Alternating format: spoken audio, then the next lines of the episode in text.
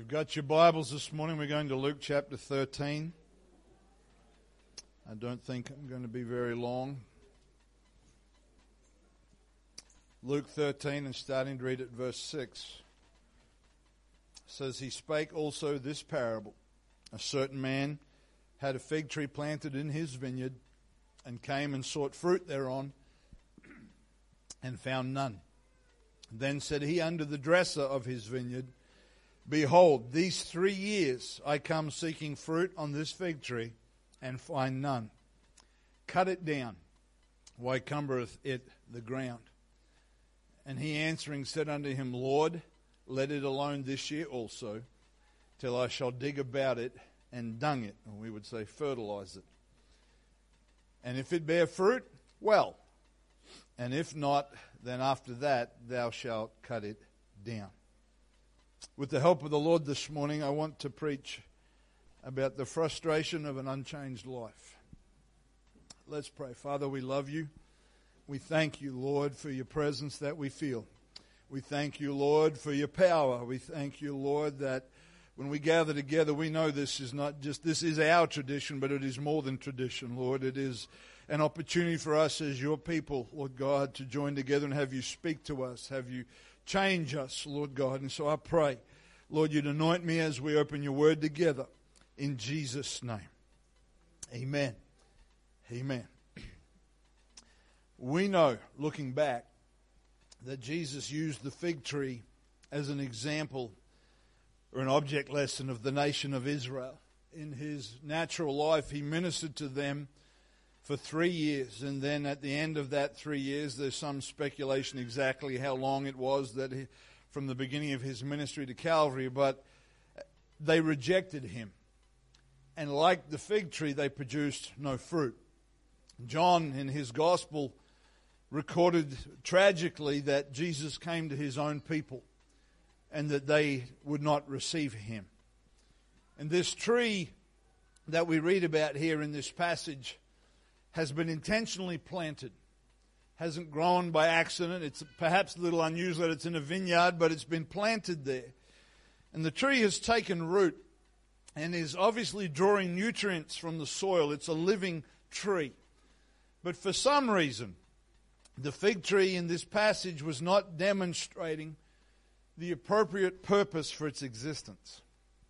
As it grew and the seasons came and went each year, the tree was supposed to not only get bigger, but it was also supposed to produce figs. And so the owner of the property becomes frustrated with this tree because for three years he has come at the appropriate season expecting something and seeing no change. And he said, let's cut it down. He basically, we would say it's wasting space. It's taking up space that could be used. It's taking up nutrients from the ground that could be being used more productively. And the gardener or the dresser of the vineyard, the man who looked after the vineyard, asked his master for one more year to feed and care for the fig tree. And he said, Then, if the results are still unchanged, we'll cut it down.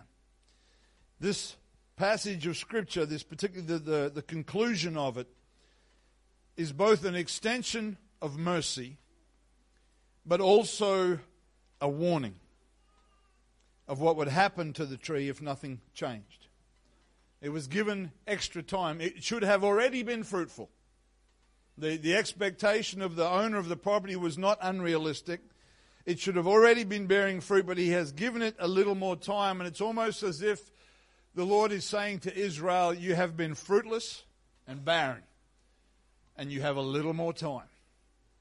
But when the check, when the examination comes again, and we know tragically with the ability of hindsight that because as a nation Israel rejected the Lord, he turned from them, not from individuals within that nation, but from the nation as a whole unto the Gentiles. And that's why we are in the church today. And that's a whole other subject that we can look at another time. Amen. But this is not the only place where we are given a similar kind of picture to this, referring to a fig tree. In Mark chapter 11 and verse 12, speaking of Jesus, it says, And on the morrow when they were come from Bethany, he was hungry. seeing a fig tree afar off having leaves. And if you understand that, that was an indicator there should have been fruit. He came, if haply or by chance he might find anything thereon. And when he came to it, he found nothing but leaves. For the time of figs was not yet. And Jesus answered and said unto it, No man eat fruit of thee hereafter forever. And his disciples heard it, and they came to Jerusalem. And Jesus went into the temple and began to cast them out that sold and bought in the temple, and overthrew the tables of the money changers and the seats of them that sold doves, and would not suffer that any man should carry any vessel through the temple. And he taught, saying unto them, Is it not written, My house shall be called of all nations the house of prayer, but you have made it a den of thieves? It's not a coincidence in this passage that a fig tree with no fruit is mentioned in parallel as a temple with no prayer. There's a lesson for us there. There's a lesson for us there. We need to be connected to the source of life. And this morning, if you've been born again of water and spirit, you know that Jesus can change your life. You know that He can turn your life from darkness to light, from being broken to being made whole. And it does not matter how long I walk with God, I never get tired of seeing the transforming power of the Holy Ghost working in people's lives. When someone comes into the presence of God and may not even understand what is going on, but there is a hunger in their hearts that overrides their fear, causes them to reach out to God, and He marvelously fills them with the baptism of the Holy Ghost that never, ever gets old. Amen. It happens at the deepest level of who we are, at the level of our soul and our spirit.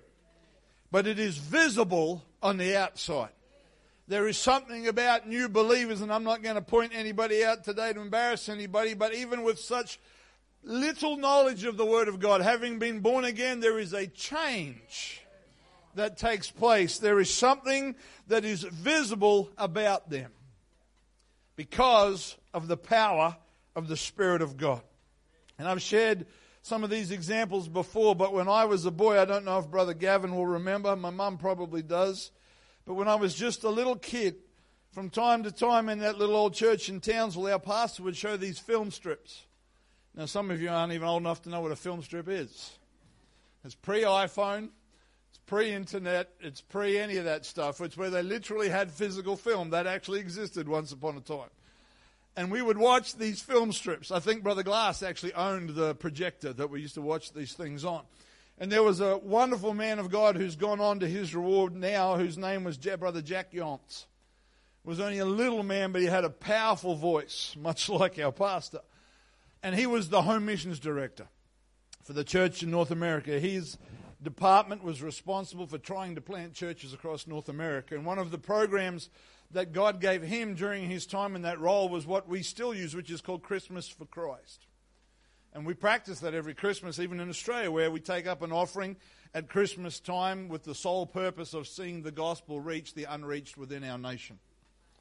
And in these film strips, as that powerful voice of Brother Yonts would speak, he would show these pictures of people that had been born again as a result of home missionaries going to this city or this town or this parish and this county.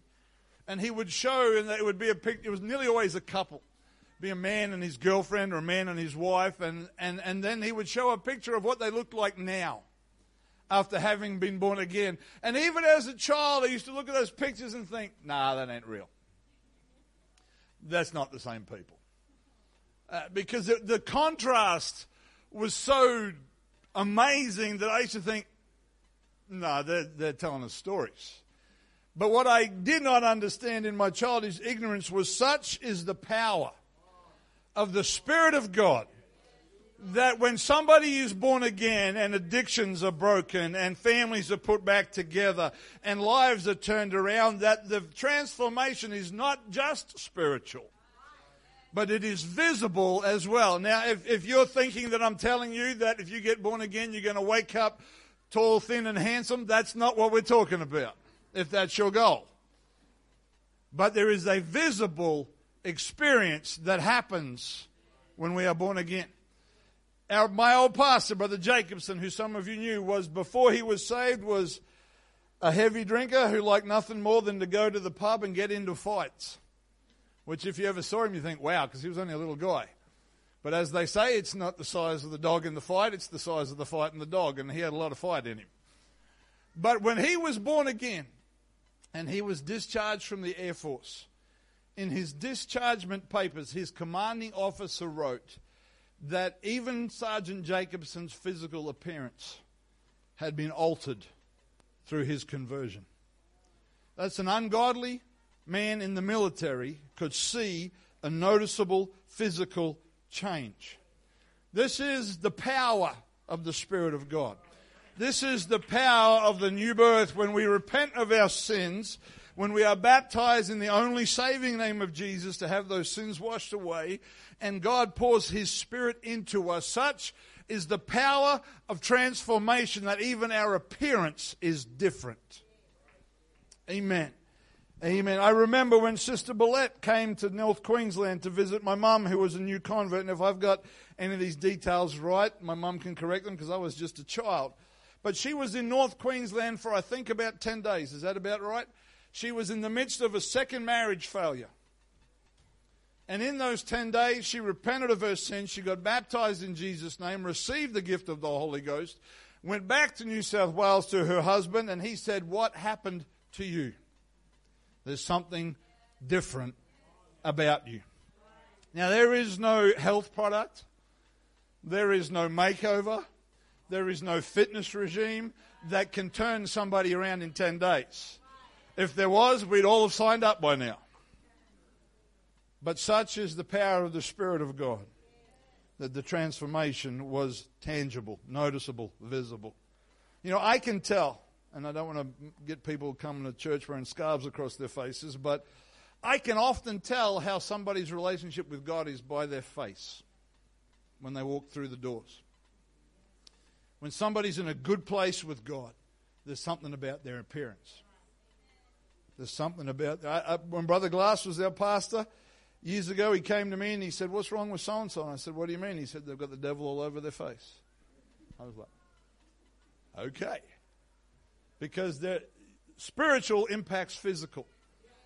There's a philosophy or a theology, is probably philosophy is probably the better word, throughout church history that suggested that physical and spiritual were completely separate. That's nonsense. The Apostle Paul wrote to the Corinthians says, Let us cleanse ourselves from every filthiness of the flesh and the spirit. Your physical life is directly connected to your spiritual life. Try and have one without the other. See how that goes. Try and remove your spirit from your body. See how long you last not going to go too well. Amen. Jesus, the Bible tells us, took Peter, James, and John up a mountain one day. And the scripture says, the word the King James uses is that he was transfigured, or he was changed before their eyes. You see, when Jesus walked the streets with them every day, he looked just like everybody else. That was deliberate. Scripture says he didn't come looking fancy. He came in the form, took on him the form of a servant. Lets us know that there wasn't really anything about him that was naturally appealing. It wasn't like he was the best looking guy in town. He came deliberately ordinary. But when he went up the Mount of Transfiguration with these three of his, the three closest apostles to him, he was changed before their eyes, the Bible says. On that mountaintop, he allowed them to see a glimpse of his glory. Scripture says that his face shone like the sun, and that his clothes were bright like light. And when you are filled with the Holy Ghost, there's a little of that deposited in you and I.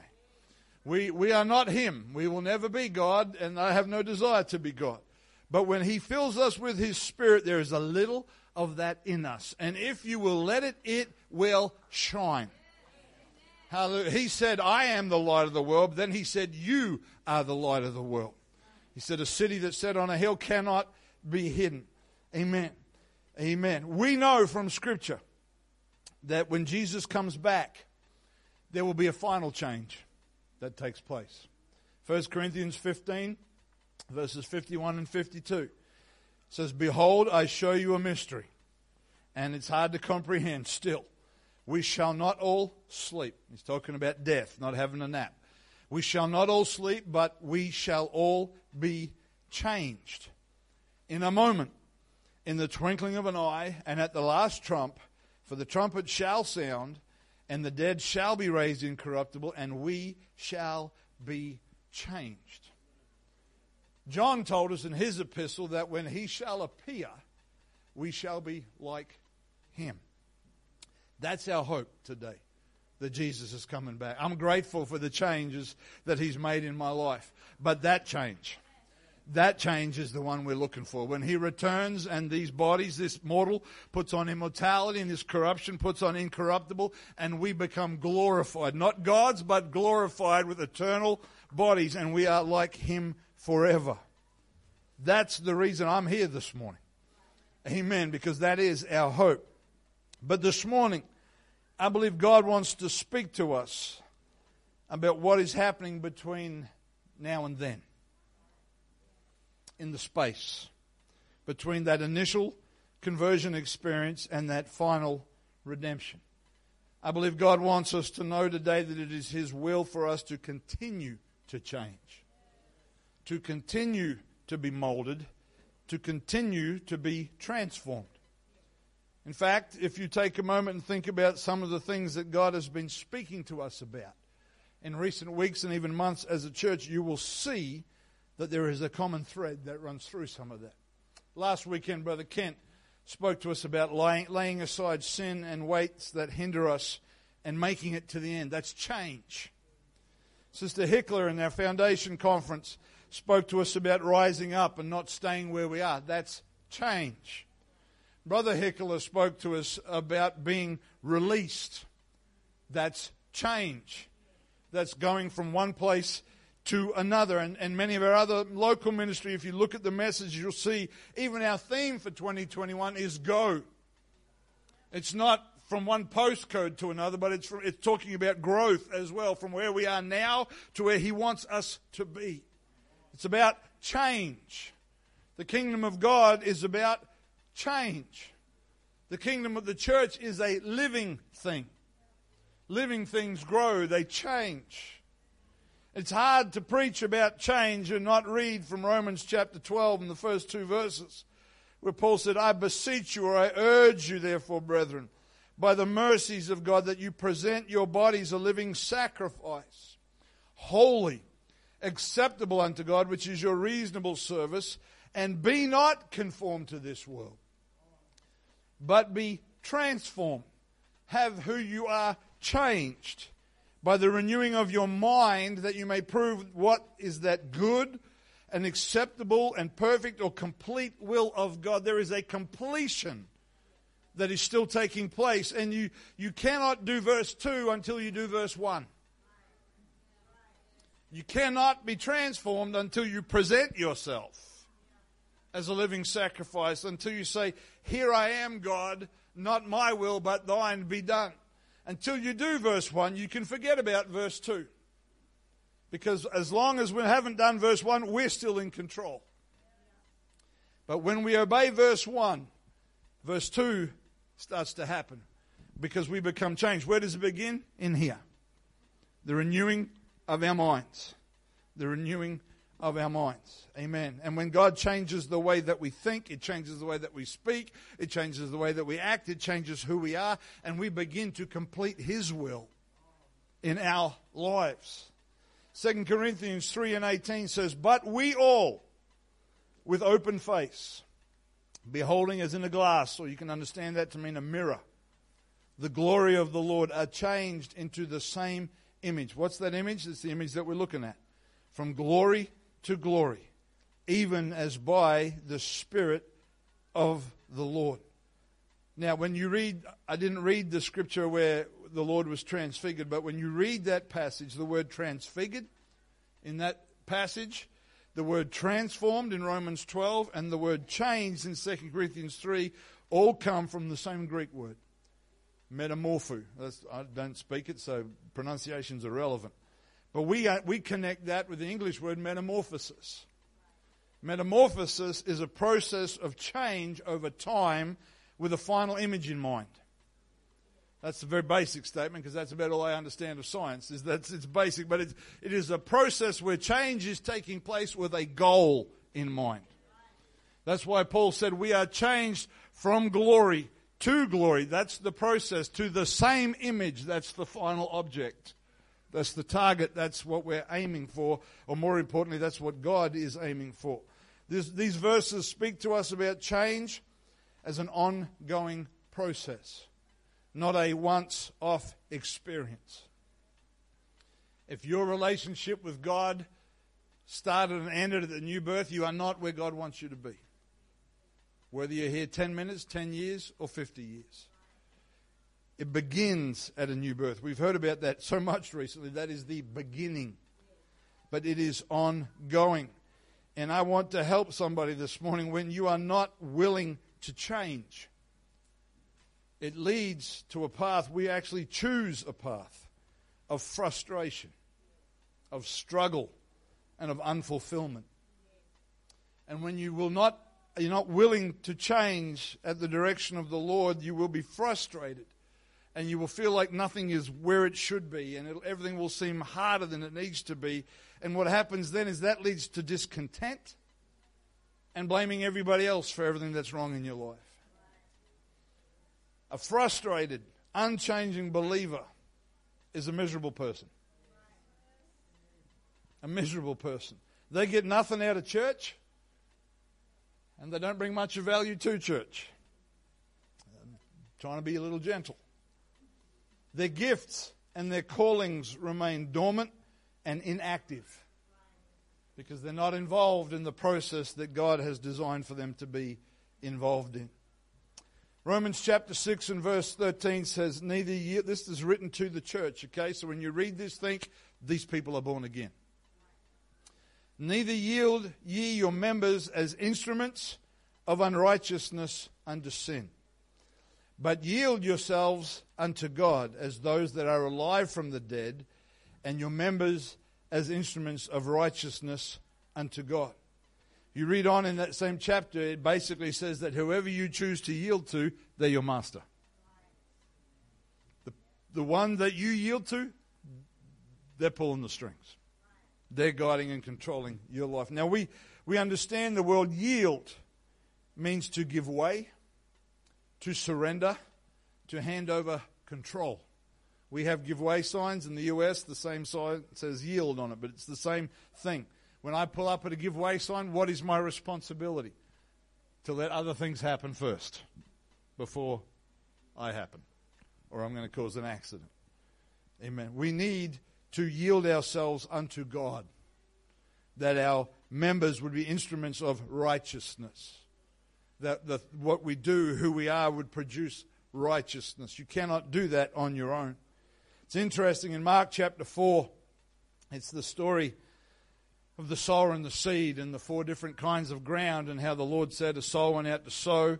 He threw seed, and there were four different kinds of soil that that seed landed on that produced four different results. If I don't want to spend a lot of time, but some of you might not be familiar with that. And so there was good ground, which brought forth fruit that was productive. There was stony ground, which the, the, the fruit, the seed began to grow, but then it dried up. I'm, I'm obviously paraphrasing this, so if I mess it up, you'll have to forgive me. There was the wayside. It was the hard, compacted ground where the seed fell and the birds just came and took the seed.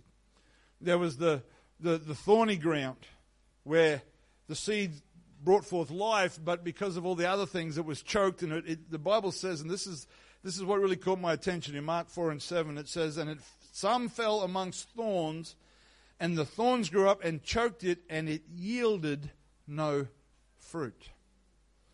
Yielding not only speaks of surrender, but it speaks of what we produce. People talk about yield, a crop, they talk about the yield of a certain crop. So, what we surrender and what we're producing is connected to how we are yielding, how we are surrendering. Amen. Why is it? Why is it that some people remain unchanged in the kingdom of God? Why does that happen? I mean, all of us would say, being filled with the Holy Ghost was an amazing experience.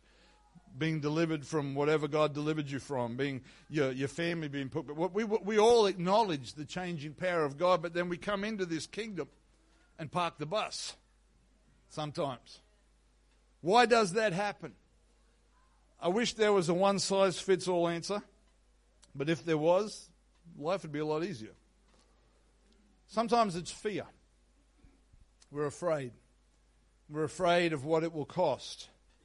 We're afraid of what the Lord will want us to do. We're afraid sometimes of the things that we don't want to let go of because they've become entwined in our identity, even if they're not good things. We've heard about some of that recently.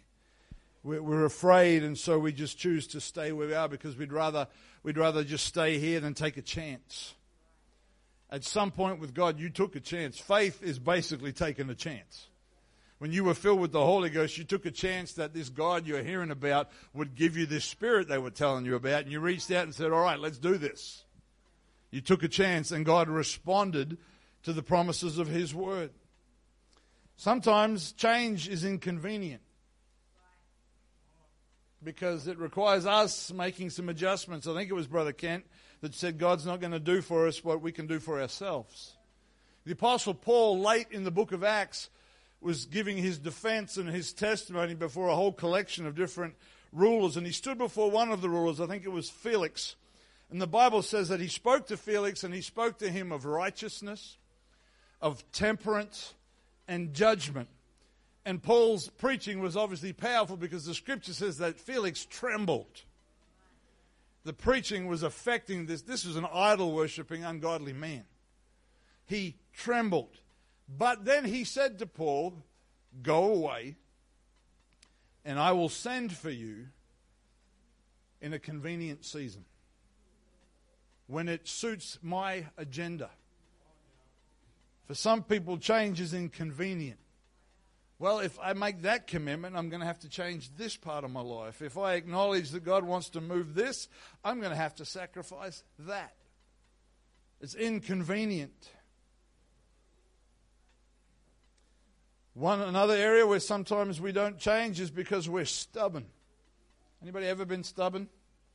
If you didn't raise your hand, you're being stubborn right now. We've all been stubborn in one way or another. Sometimes it's overt, sometimes it's subtle, but there's something about human nature. We could, there's not many of us that can say, Well, I've never been stubborn. I've always just done what everybody wanted.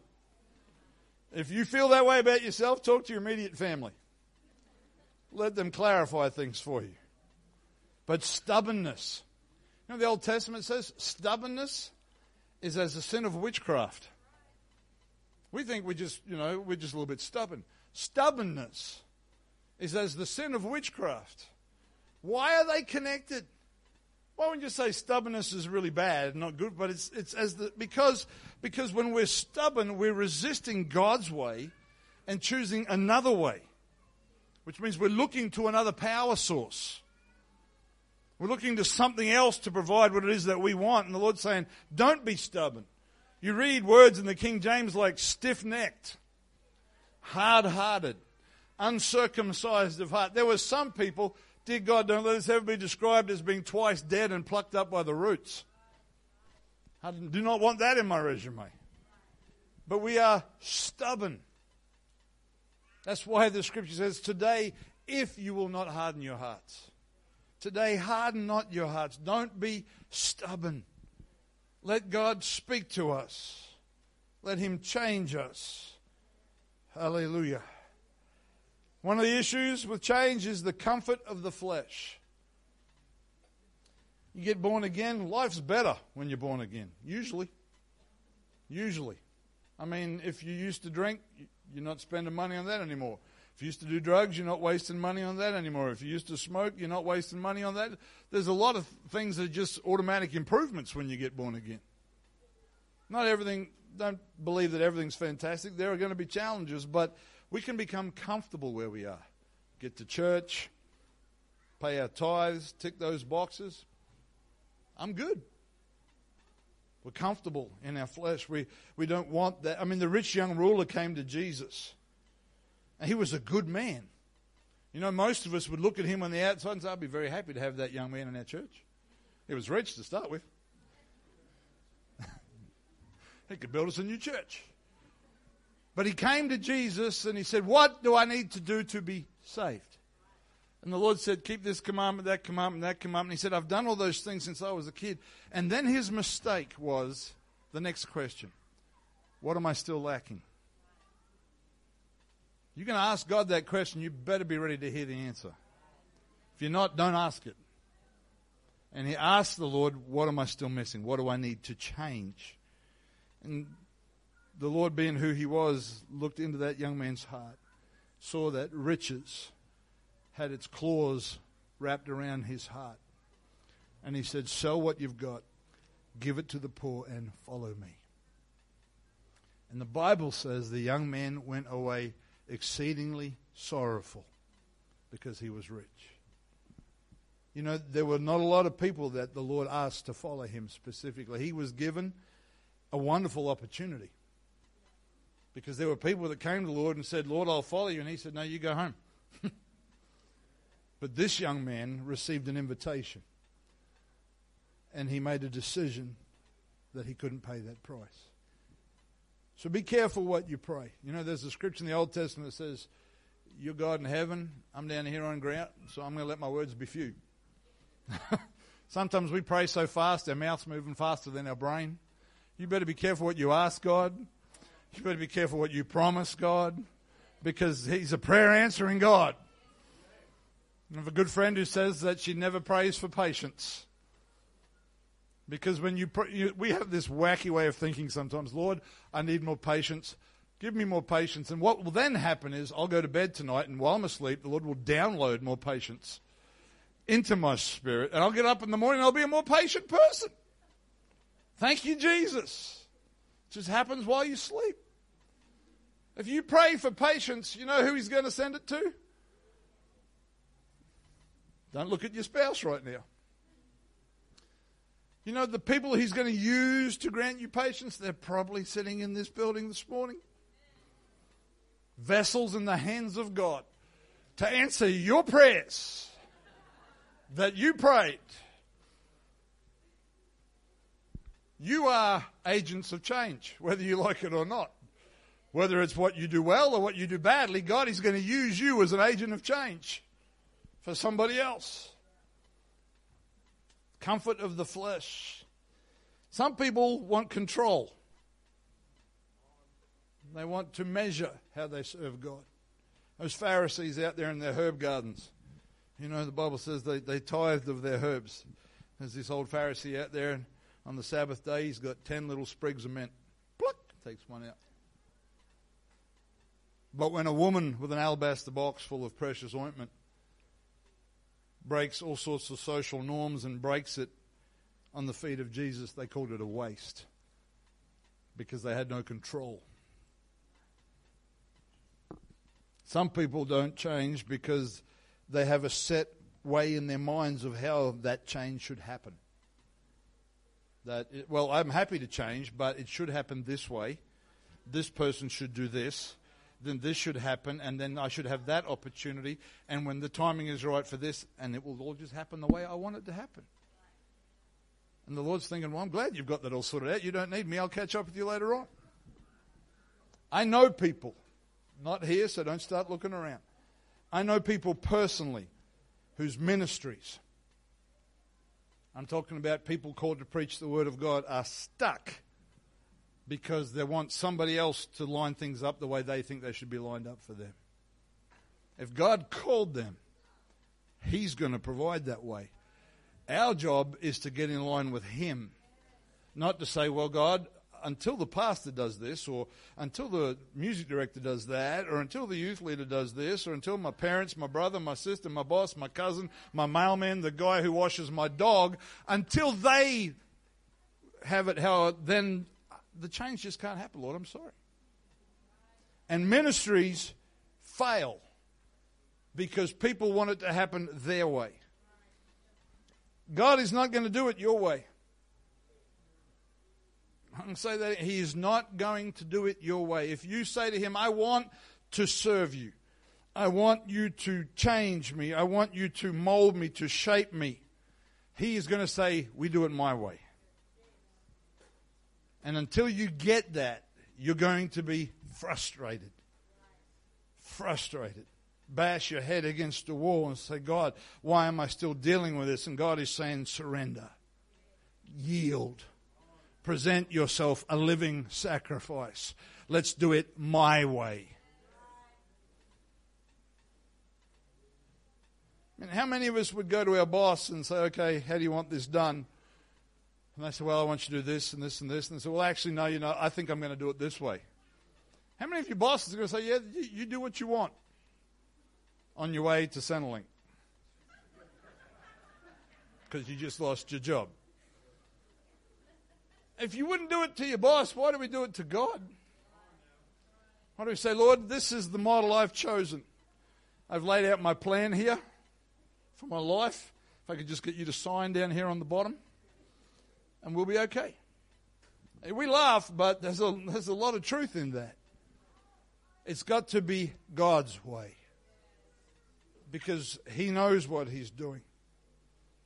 God wants to change us. I'm going to say that again. He wants to change us.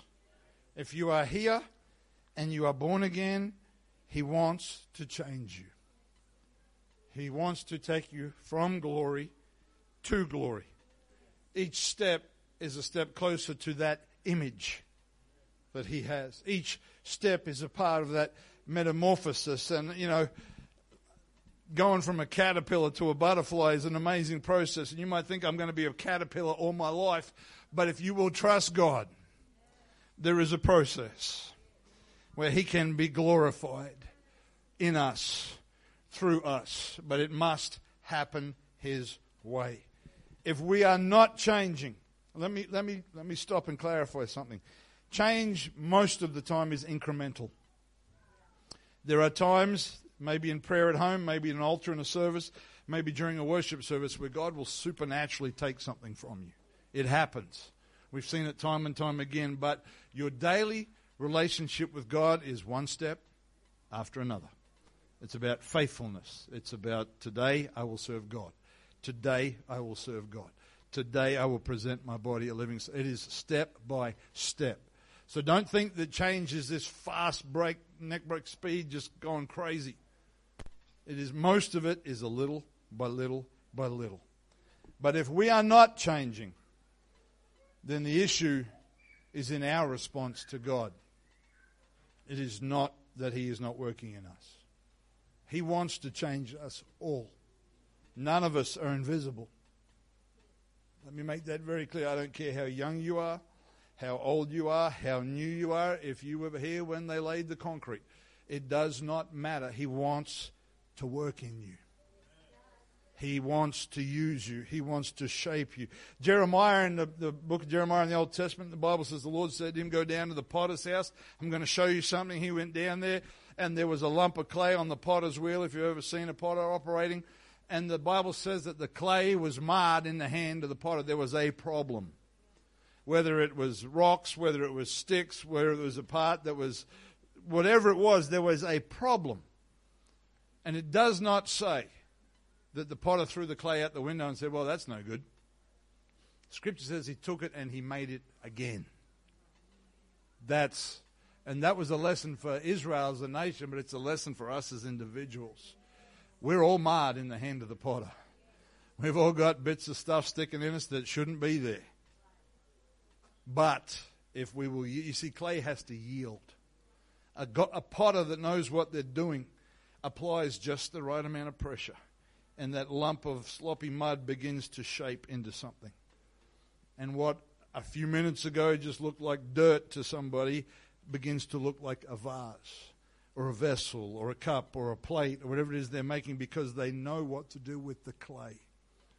There's another place in the scripture where it says, Would the clay talk to the potter and say, Why did you make me like this?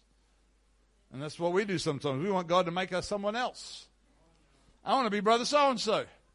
He's got money, he's got talent, he's got it all sorted out. Well, you're not brother so and so. Get over it. Let's look at one more passage of scripture and wrap this up. James chapter 1.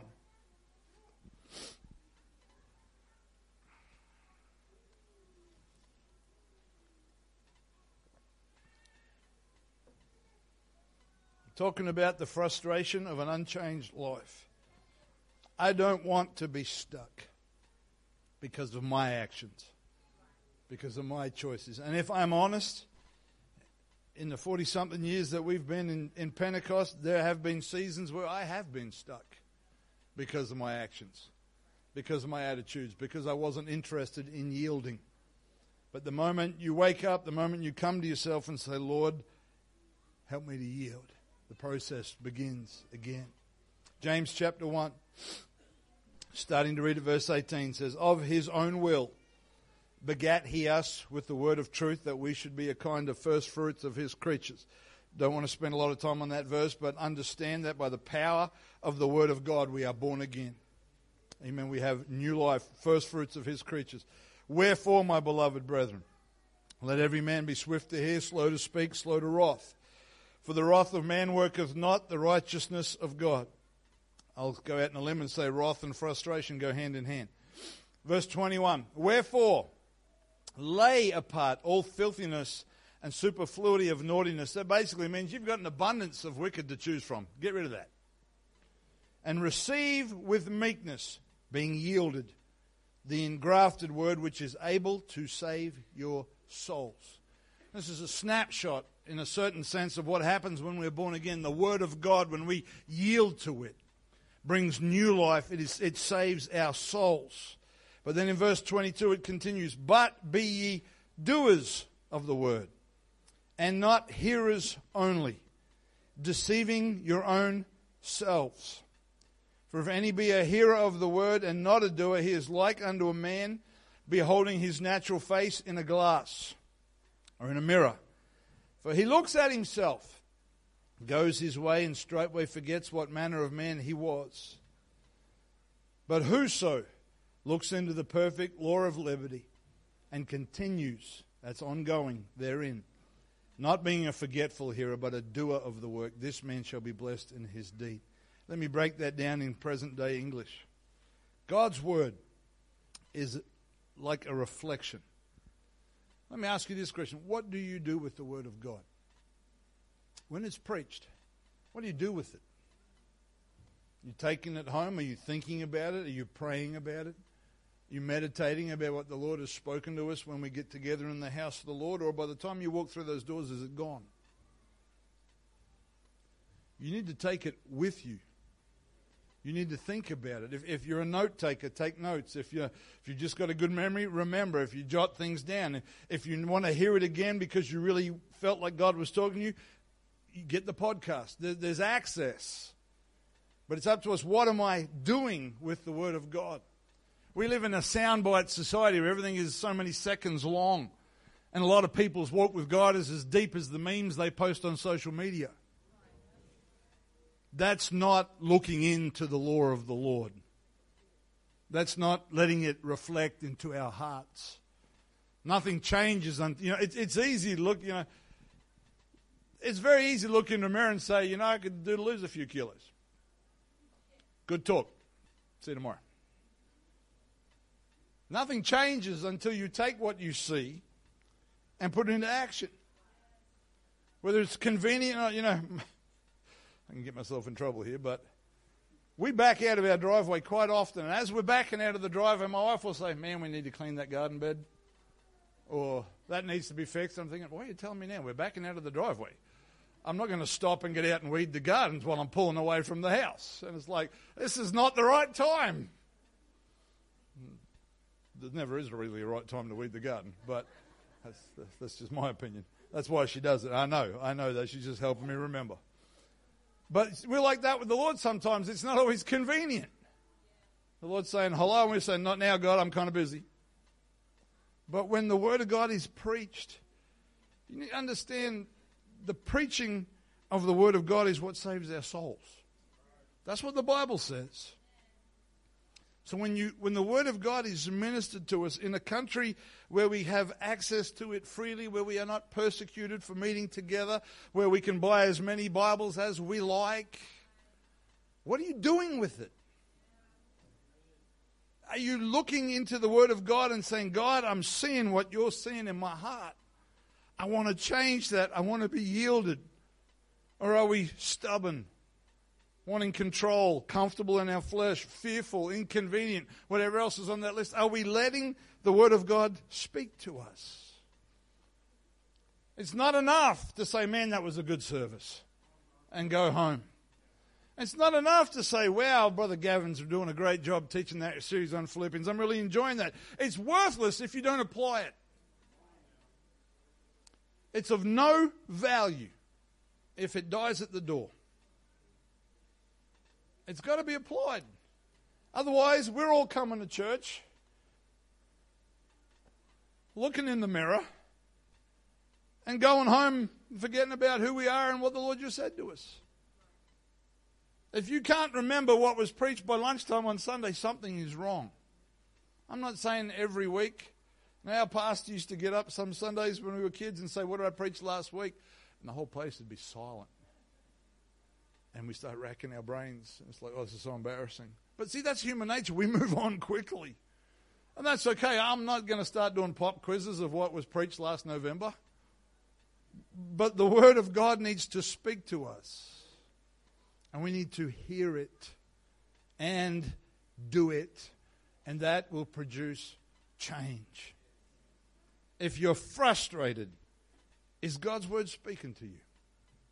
If you feel like you're not content, you just feel like you're on a merry-go-round going round and round like a hamster in a wheel. Are you looking at the mirror? Are you doing what the Word of God says to do? Is it renewing your mind? Because that's how you change. There's no magic potion, there's no shortcut. It's take this book, get it into here and here, and do what it says, and you will change. Oh, but Pastor, you don't know what I'm struggling with. There's an answer. You don't know where I've come from. There's an answer. You don't know the hurt of my background. There's an answer. You don't know the things I've got to overcome. Hear it, do it. Watch him change you. Because when you say you don't know, you're telling him he can't do it. Because I'm not changing you. I'm just one of those change agents. I'm sent to, you know, irritate you and upset you and do all those things. But if you will hear it and do it, I don't want, I, you know, you will have battles as a Christian. You will struggle. There will be hard times. There will be tribulation. That's what the Bible said. You will have to battle against your flesh. You're going to have to battle against spiritual things from time to time. You may have to struggle in the world in which we live. But please don't let your struggle be between you and God. Let that be strong. Because if that is strong and you're changing, you can deal with all of that. But if you're not changing, you can't face the battles. And sometimes that's our problem we yield to the battle so quickly because we haven't been yielding to the one who's already got the victory. Let's stand together this morning. You don't have to be frustrated. You don't have to be unchanged. You just got to let Him do what He wants to do. Let's lift our hands together and worship the Lord for a moment.